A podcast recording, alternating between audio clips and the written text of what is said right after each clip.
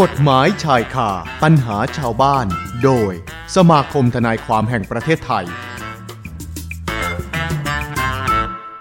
กฎหมายใช่ค่ะปัญหาชาวบ้านโดยสมาคมทนายความแห่งประเทศไทยวันนี้นะคะ ติดตามกันค่ะ อยู่กับอาจารย์กำธรบุญยกุล กรรมการฝ่ายช่วยเหลือประชาชนตามกฎหมาย สมาคมทนายความแห่งประเทศไทย อาจารย์กำธรสวัสดีค่ะ สวัสดีครับ คุณอนิการและท่านผู้ฟังทุกท่านนะครับ ค่ะ อาจารย์คะวันนี้อาจารย์มาในหัวข้อนี้เลย การให้ที่พำนักหรือซ่อนเร้นแก่ผู้กระทำผิด มีความผิดหรือไม่ อืมคนที่ให้ที่พำนักนะ อาจารย์ ครับผม นะคะ มีความผิดไหม ก็ อาจารย์คะ ครับครับ ก็ติดตามข่าวอยู่ใช่ไหมครับ ใช่ค่ะ เห็นข่าวดังอยู่หลายวันแล้วเป็นเดือนกว่านะ ม ที่หลบหนี้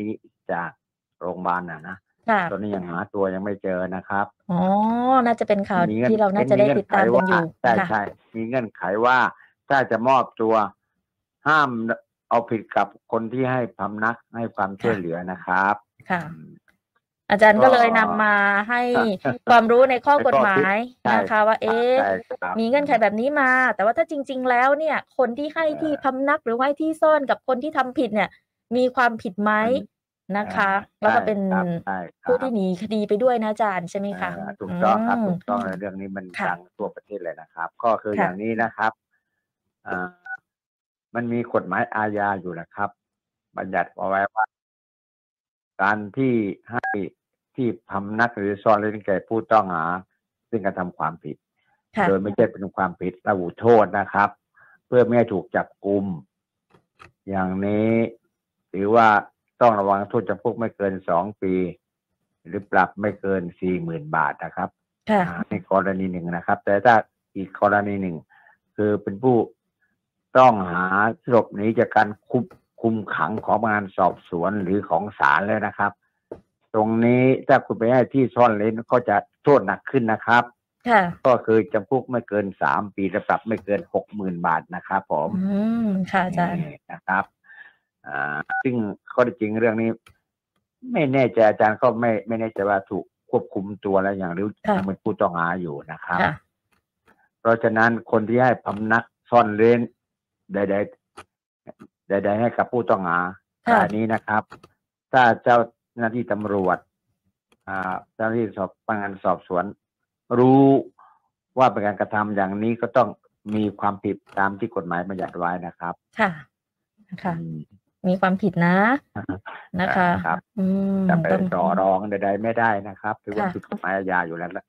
ครับ ผม นะคะ เอาล่ะ เราก็ได้ติดตามข่าวกันอยู่แล้วคงต้องได้ติดตามกันต่ออาจารย์ว่าจะเป็นยังไงต่อไปนะคะสำ ได้ หรับ ครับ เรื่อง ได้ นี้ ครับได้ นะครับ คะ เรื่องนี้ครับ คดียังอยู่ใน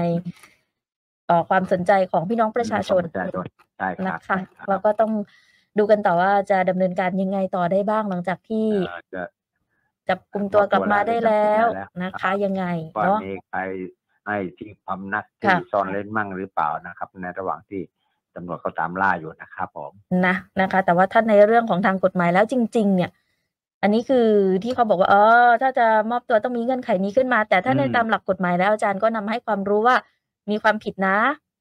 ครับ ผม นะคะเอาละอาจารย์ขามาที่คำถามกันบ้างค่ะอาจารย์ ครับ ค่ะ มีคุณผู้ฟังสอบถามกันเข้ามาว่า เดี๋ยวนะ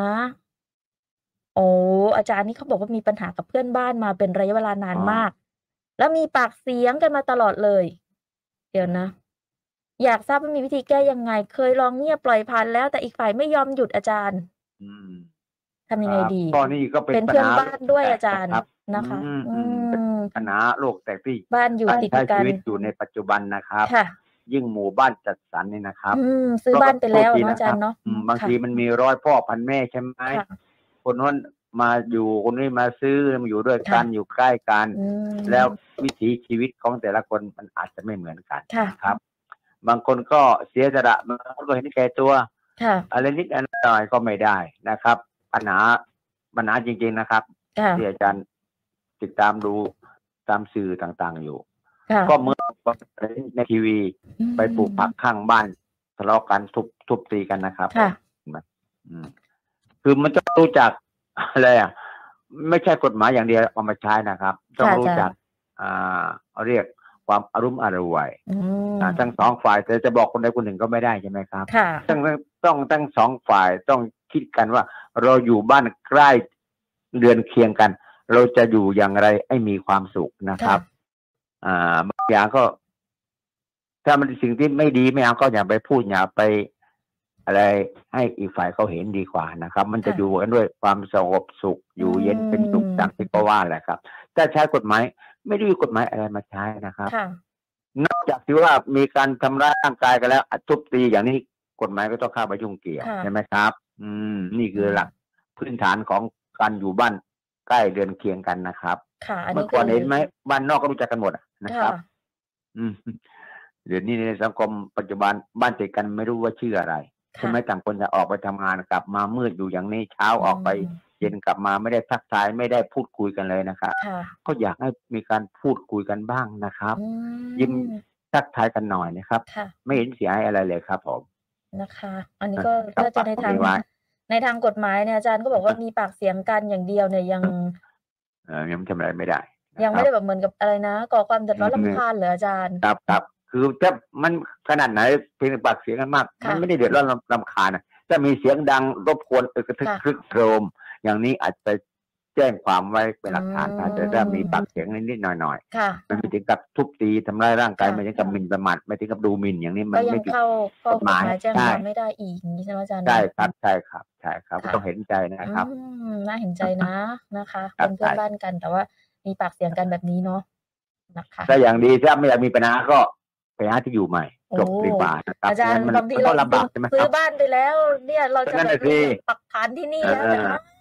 เจอเพื่อนบ้า ใช่ นแบบนี้ที่เออเราจะเข้ากันไม่ได้แบบเนี้ยค่ะ ครั เรา บ ก็มีปากเสียงกันตลอด ครับ มันก็นะคะ เหมือนที่อาจารย์บอก ใช่ ทำงานกันมาเหนื่อยๆต่างคนต่างก็อยาก อืม จะกลับไปที่เซ พั ฟ ก โซนขอผ่อง น ตัวเอง อ่า พักผ่อนกัน ครับ เอ้า อืม แต่ดันมีปากเสียงกันเนาะ ครับ โอ้ ใช่ มีเพื่อนบ้านดีมีชัยไปกว่าครึ่งจริงๆนะคะ ครับใช่ โอ้พูดยากแต่แต่ว่า ว่า โชคดีแล้วกันไง อาจารย์บอกว่า ถือโชคดี ถ้าแบบ ล้วกัน มีแค่ปากเสียงกันเฉยๆแบบนี้เนี่ยยังยังไม่สามารถที่จะเป็นข้อกฎหมายได้อย่างนี้ใช่ไหมคะอาจารย์ ใช่ครับใช่ครับใช่ครับ อืม ถ้าเกิดว่าทำร้ายร่างกายกันไปแล้วอะไรไปแล้ว อืม แบบนั้นเนี่ยก็ ใช่ อ่ะต้องไปถึงกันแจ้งความ แจ้งความ ได้โอ้ ใช่ น่าเห็นใจ ครับ มากเลยอ่ะคุณผู้ฟัง นะ ท่าน แต่ นี้ บางอย่างก็ต้อง นะคะ ใช้หลักรัฐศาสตร์นะครับ ก็ต้อง ค่ะ อ่าพึ่งพาสายเรื่องกันและกันดีกว่านะครับผ อื ม ม จันใจครับผม ค่ะ มาต่ออีกคำถามอาจารย์นะคะ สอบถาม ครับ เข้ามาบอกว่าคุณพ่อและคุณแม่เสียไปหลายปีแล้วไม่เคยแบ่งทรัพย์สินเลย คุณอ้อยมี อืม พี่น้องสองคนมี น้องชายคนละแม่หนึ่งคนด้วย ล่าสุดก็บอกว่าน้องชายคนละแม่ ต้องการให้แบ่งทรัพย์สินมรดกของพ่อ ก็เลยอยากจะทราบค่ะว่าขั้นตอนการขอเป็นผู้จัดการมรดกต้องทำยังไงบ้างอาจารย์ ก็ขั้นตอนในการจัดการมรดกก็ต้องพี่น้องก็ต้องตกลงกันว่า ค่ะ จะไปยื่นคำร้องที่ศาลขอให้ใครเป็นผู้จัดการมรดกนะครับ ค่ะ การจัดการมรดกตราบใดที่ยังไม่มีการจัดการมรดกจะกี่ปีก็แล้วแต่ มันไม่มีอายุความนะครับผม ค่ะ ไปยื่นคำร้องที่ศาลได้ตลอดนะครับศาลที่เจ้าของมรดกมรดกถึงแก่ความตาย อืม ท้องที่ตรงไหนอำเภอไหน ค่ะ ขึ้นอยู่ที่ศาลไหนก็ไปยื่นที่ศาลนั้นนะครับผม ค่ะ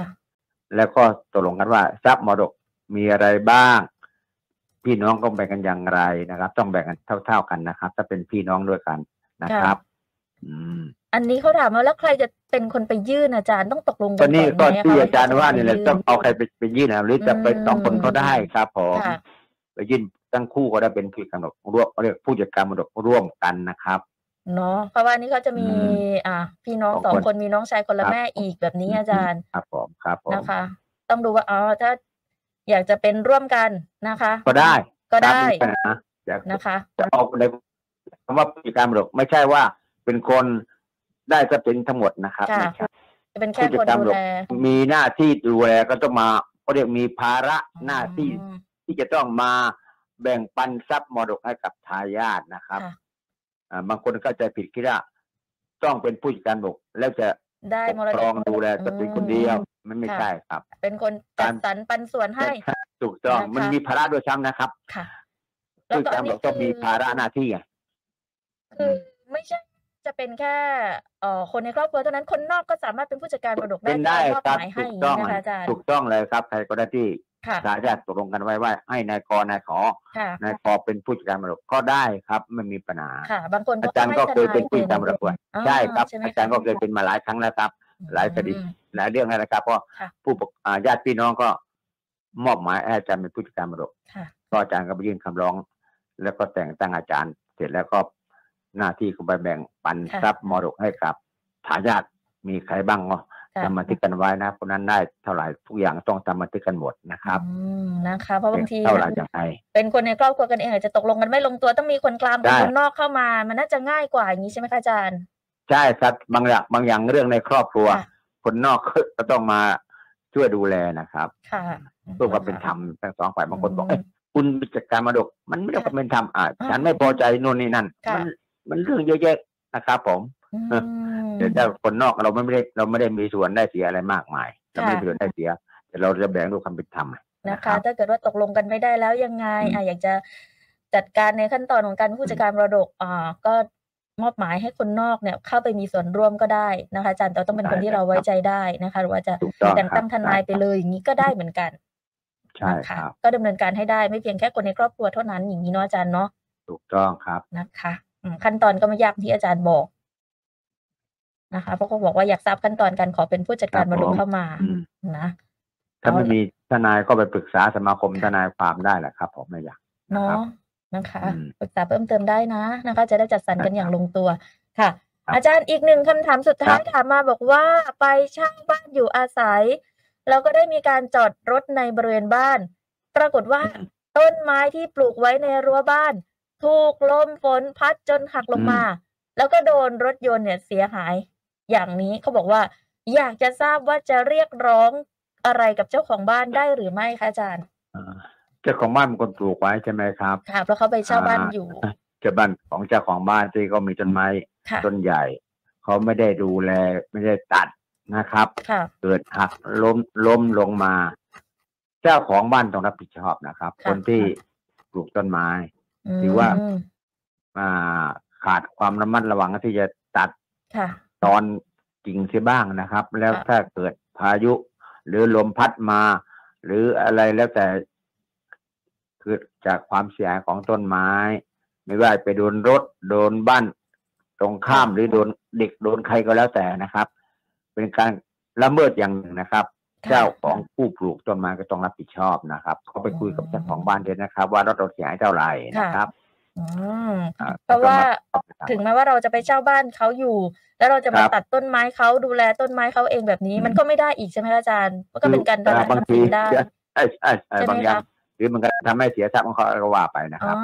บ หรือว่า ใช่ไหม เป็นกา คะ รตัดต้นไม้โดยไม่รับอนุญาตอีกเป็นเรื่องกันอีกนะครับผม เนาะเพราะเราเราเป็นแค่ผู้เช่าอ่ะนะ เราผู้ คะ เช่าใช่เราไม่ใช่เจ้า ค่ะ ของ ของที่เขามีอยู่เราก็ต้องให้อยู่แบบนั้นต่อไป แต่ว่าถ้าเกิดว่ามันได้รับผลกระทบแบบเนี้ย เราสามารถที่จะไปแจ้งเจ้าบ้านได้ อ่าครับ อืม คือไปลงบันทึกประจำวันไว้ก่อนก็ได้ว่าเราเสียหายยังไงนะครับรถ ค่ะ เสียหายตรงไหนกิ่งไม้ อืม อะไรหล่นลงมาถ่ายรูปไว้เป็นปะเป็น ห ห ลั ลั ก ก ฐา ฐาน นนะครับ ผม ค่ะ มันชัดเจนที่สุดนะครับถ่ายรูปไว้นะครับ ค่ะทำได้นะ มี นะ เจ คะ ตนา ทำได้นะ ถึงแม้ว่าเราจะไปเช่า อืม เขาอยู่ แล้วก็ต้นไม้ ต้องครับ ที่อยู่ในรั้วบ้านเนี่ยหักลงมา โดนรถ เพราะ เรา เราไม่ได้ปลูกก็ปลูกเองใช่ครับ อ่านะคะนะเราเป็นแค่ผู้เช่าเนาะอาจารย์เนาะจะไปตัดเองเห็นว่าเอ๊ะต้นไม้มันใหญ่แล้วมันโตแล้ว หรือเรา บาง จะ ที แจ้ง เจ้าบ้าน จะแจ้ง ไม่พอใจอีกครับ ค่ะ เจ้าของไม่พอใจอีกเยอะ นะ เลย คะ นะครับ บางทีอาจจะ อืม อืม ก็เนาะอาจารย์เนาะก็พูดยากเหมือนกัน คนปลูกบางทีเขาก็หวงเหมือนกันนะทำไม ค่ะ เขาปลูกสาห์ปลูกไว้ตั้งหลายปลูกหลายปีอย่างนี้ ค่ะ ไปตัดอยู่อยู่ไปตัดของเขาเขาก็ไม่พอใจนะครับ เหรอ หรือว่าจะไม่เสียทรัพย์ได้ครับผ หรื ม อบางทีอาจจะเอ๊ะพอเราเข้าไปอยู่แล้วอ้าวต้นไม้เริ่มโตแล้วนะกลัวว่ากิ่งมันจะหักนะ แล้วก็โทรคุยกันหรือว่าประสานกัน ใช่ บอกกัน ครับ แบบนี้ หารือกันก่อน วิธี ก็ได้ เดียวอกันย่างนี้ก็เหมือนกันก็ได้ ที่สุ นะอาจารย์เนาะ ถูกต้องถูกต้องเลยดีเลย ค่ะ ครับดีที่สุด แต่ประเด็นเนี้ยคือ รับ เหตุมันเกิดขึ้นแล้วอาจารย์ เกิดขึ้นถูกต้องแล้วนี่ปัญหาเกิดขึ้นมาแล้วแหละ ค่ะ ครับ เราก็ต้องไปคุยกับ ว่าเราเสียหายอย่างไร อืม รถ ราคาซ่อมแซมเท่าไหร่ครับผม ค่ะ เจ้าของบ้าน จะเรียกร้องกับเจ้าของบ้านได้หรือไม่อาจารย์บอกว่าสามารถที่จะทำได้นะนะคะ ไป ครับผม อาถ่ายรูปเก็บเอกสารหลักฐานไว้ อ่ะแล้วก็ไป อ่า แจ้งความได้ แล้วก็ไปแจ้งกับเจ้าของบ้านด้วยนะคะ ว่าเกิด ครับ เหตุนี้ขึ้นนะ ครับผม จะช่วยดูแลรับผิดชอบ ถูกต้ ยังไงกับค่าเสียหายที่เกิดขึ้นกับรถยนต์ของเรา